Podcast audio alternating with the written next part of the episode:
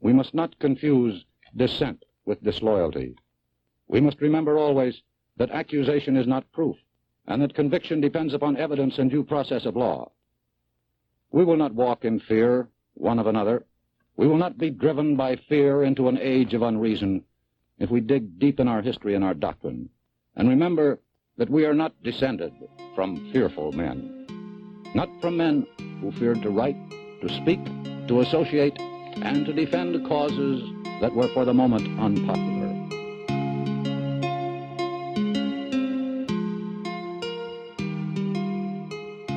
Welcome, fellow plebs. My name is Sean, and this is Tribunus Plebis.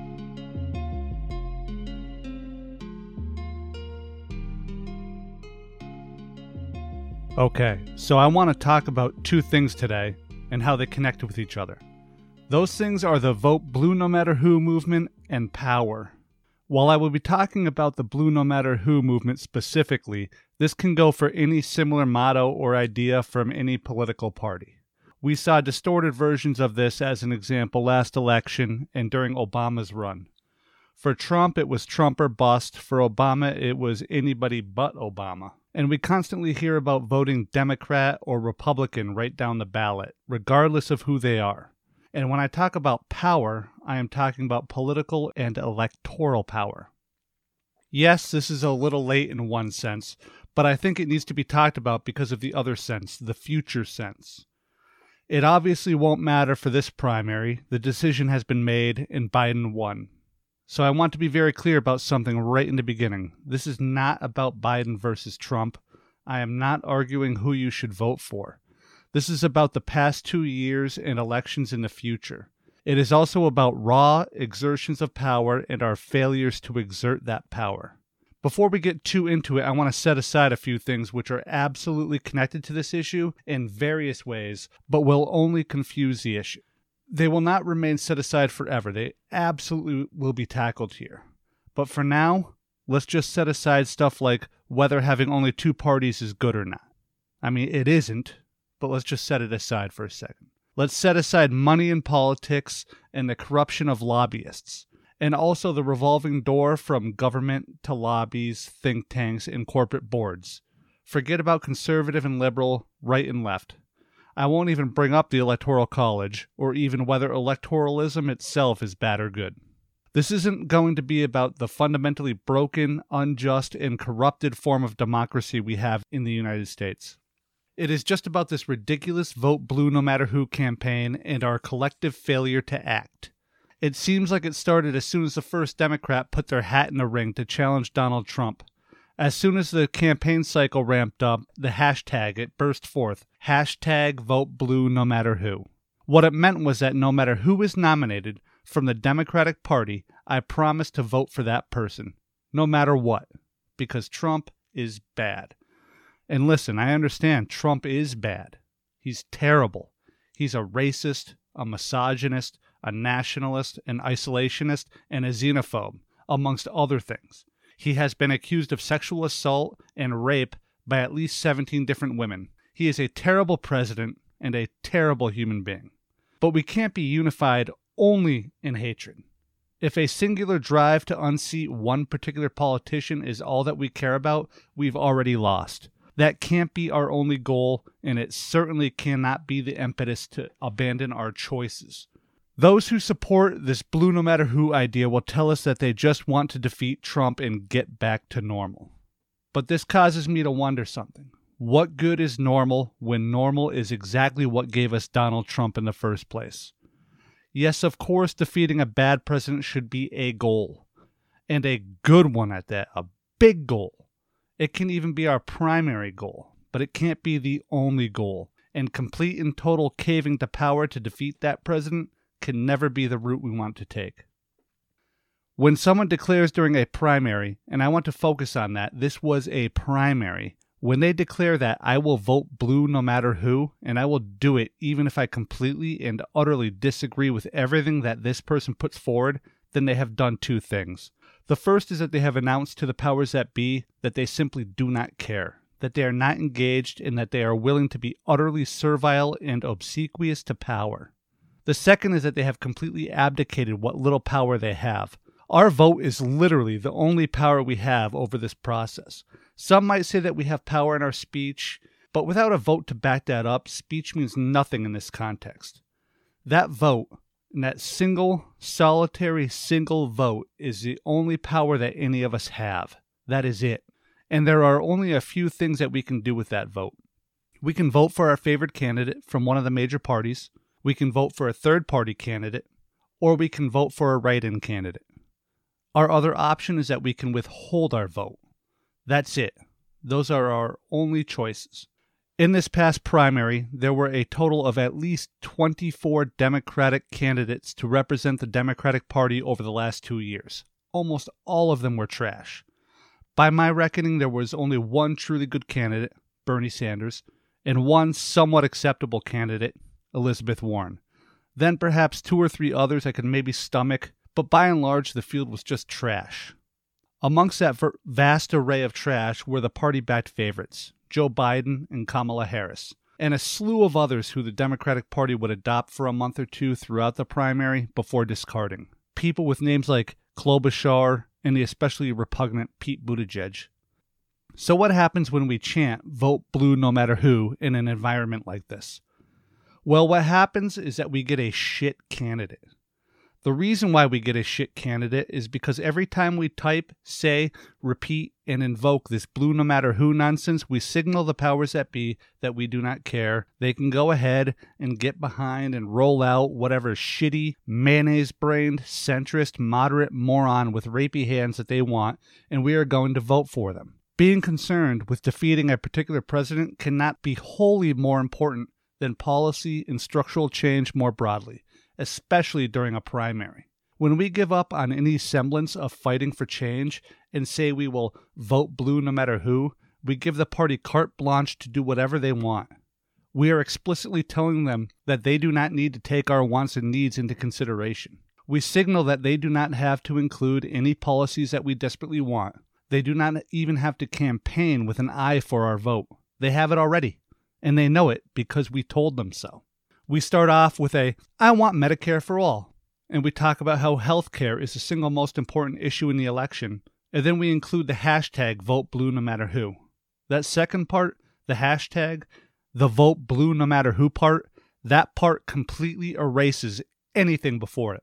If we are willing to vote for anyone with a D next to their name, then why would a party feel even the slightest urge, let alone obligation, to try to win us over with policy? Why would they even deign to listen to us? It's like needing a new car to win an extremely important road race, and you walk into a car dealership with a $100,000 and you tell the sales manager, hey, I have a 100 grand for a car. I want that sweet new twin turbo Porsche, but I am totally willing to give you this 100 grand for any car you want to sell me. And then they roll out a rusty 1972 VW bus. They take your cash, they give the van a push start, slap it on the roof, and send you on your way in a cloud of black smoke. And you leave that car lot with a big old smile on your face, like, hey, the car started. This is great. I'm in the race. Meanwhile, the dealership is laughing at you. You wanted a Porsche and got a jalopy because you were too scared to demand anything. You were too scared to even bluff. And here's the thing about the primary we had nothing to lose by fighting. We literally had nothing to lose. What's the worst that could have happened by playing a little hardball? You get a bad candidate? You got Joe fucking Biden. You scream Bernie or bust or Warren or nobody or Booker or bust or whatever. Why is that bad? Your primary day comes around, you can still vote for somebody else. The general election comes and you can still vote for whoever wins. By standing your ground and fighting, you lose nothing. By abdicating all of your strength, you lose everything. Now, I can't tell you exactly when this hashtag started or by who, but I can guarantee it was perpetuated by the Democratic Party once they got wind of it. Are we really to believe that vote blue no matter who and widespread campaigns telling every candidate and their supporters to not be mean to each other was really a grassroots movement? When we see something like this take off, we need to take a moment and ask us who it serves. In this case, it served literally nobody but the DNC and their favorite moderate, corporatist, centrist candidate. The DNC saw people surrendering their power, their only power, and they manufactured consent by marketing it back to them. And this isn't the fault of rank and file voters. I understand the plight. We want Trump out and we grasp at anything that might hasten that exit. It is very hard to have full time jobs, raise a family, be in relationships, and maybe even have some genuine fun once in a while. All while paying close attention to politics and probably even more importantly, the propaganda and gaslighting. I 100% understand that, especially when we are getting nonsense like the stuff peddled by CNN, Fox, and MSNBC dumped into our brains in 10 minute bursts between commercial breaks, and it happens 24 7, 365. These media outlets, by the way, are controlled by the exact same corporate scumbags that own both of the political parties outright. We need to consume, analyze, and react to what is happening in a more critical way. We can't continue to support progressive ideals and then flip to somebody like Biden at the drop of a hat just because he isn't Republican. We certainly cannot volunteer to do that, to flip to a bad candidate, even before the voting has occurred. That sort of thing has got to become obsolete before we destroy ourselves.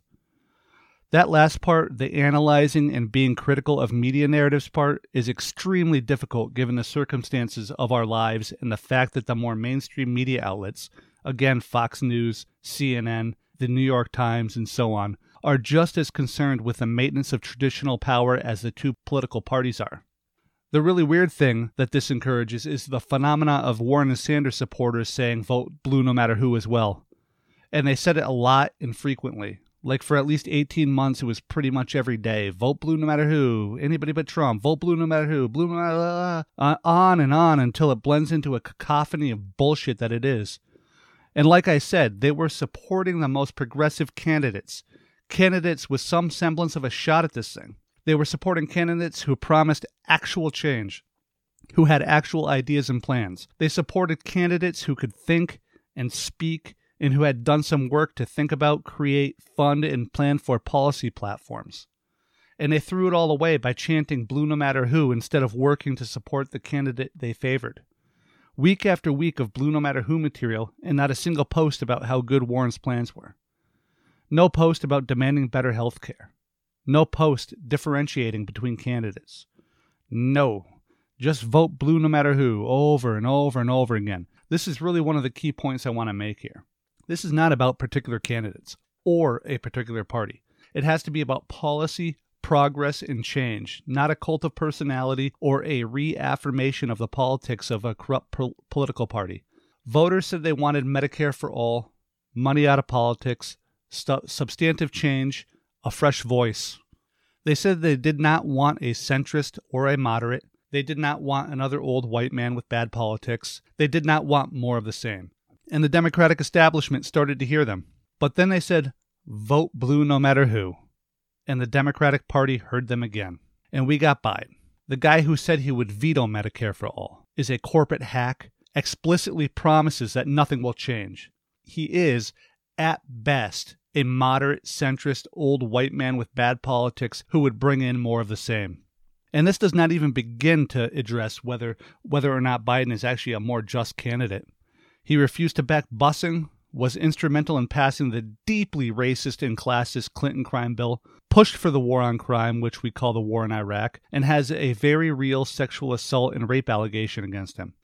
Not to mention all the creepy hair sniffing and disturbingly uncomfortable shoulder rubs he gave to young girls. And that is only if he were to win the general election, which he won't. I am going to read a quote here from Frederick Douglass. He said it during a speech commemorating the West India Emancipation on August 4, 1857, in New York. Quote, this struggle may be a moral one, or it may be a physical one, and it may be both moral and physical, but it must be a struggle. Power concedes nothing without a demand.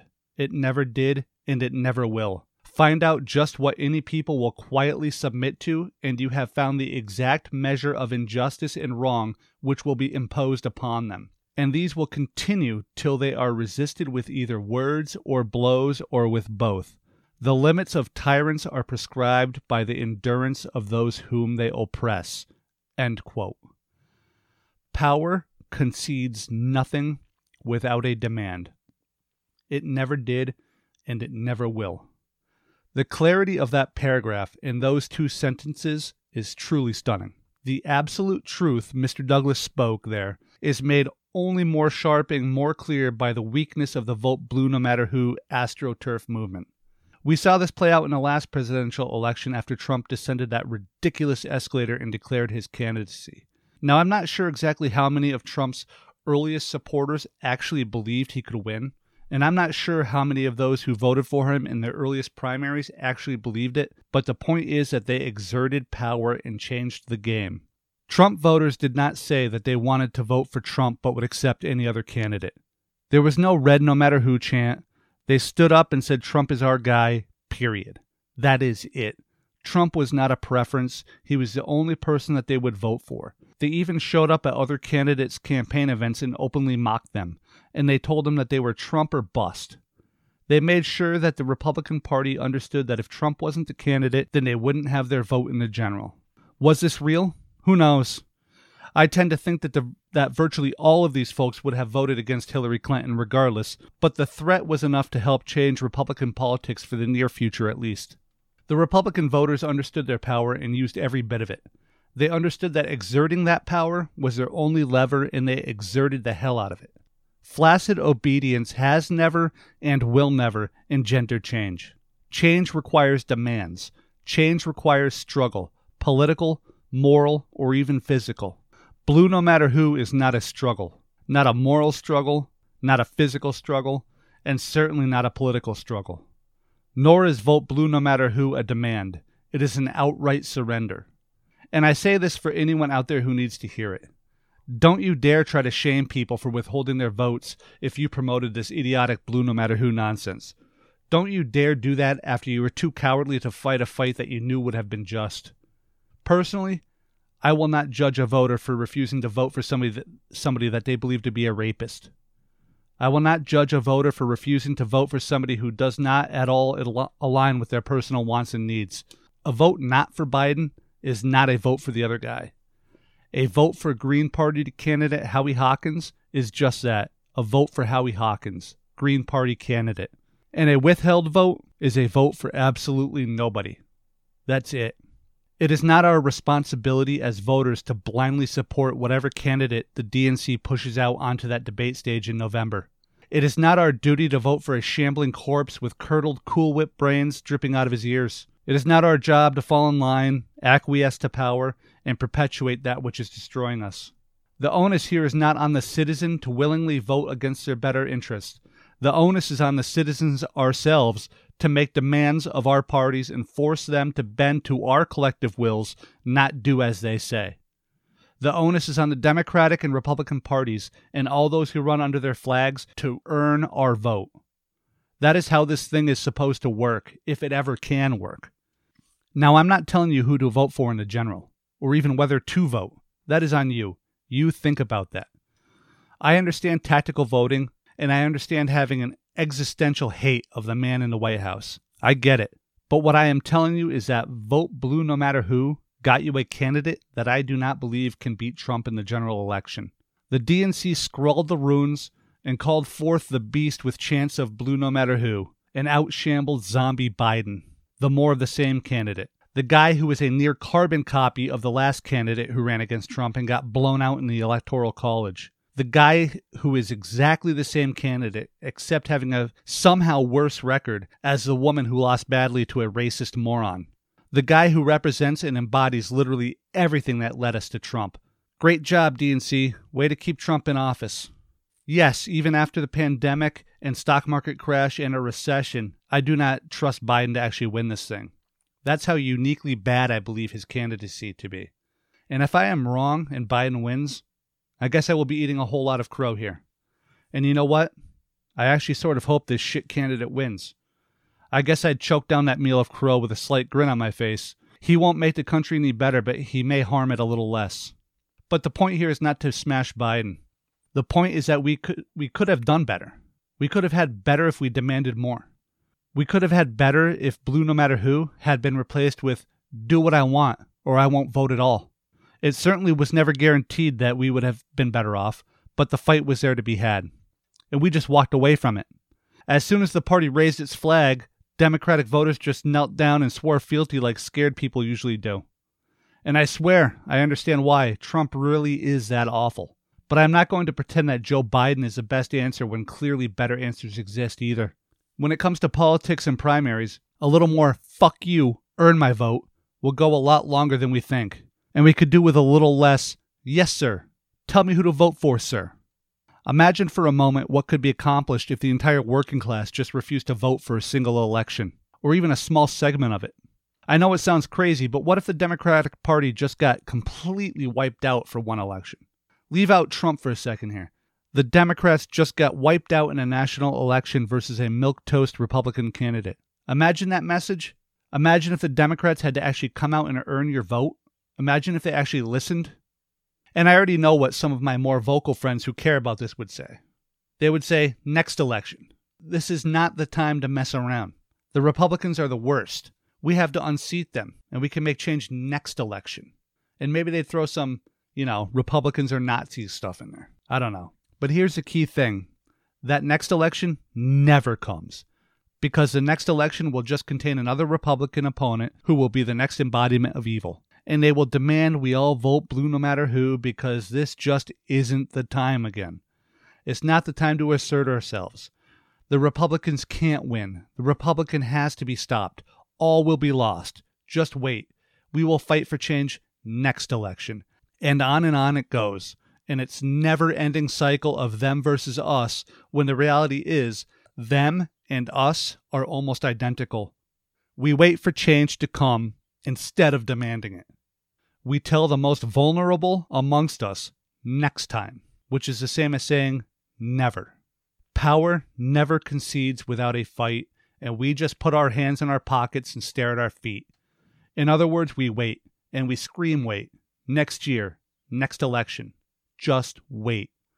Martin Luther King warned the world against white liberal moderate centrists in his letter from Birmingham jail. He also warned against inaction and waiting. He wrote in part, quote, Frankly, I have yet to engage in a direct action campaign that was well timed in the view of those who have not suffered unduly from the disease of segregation.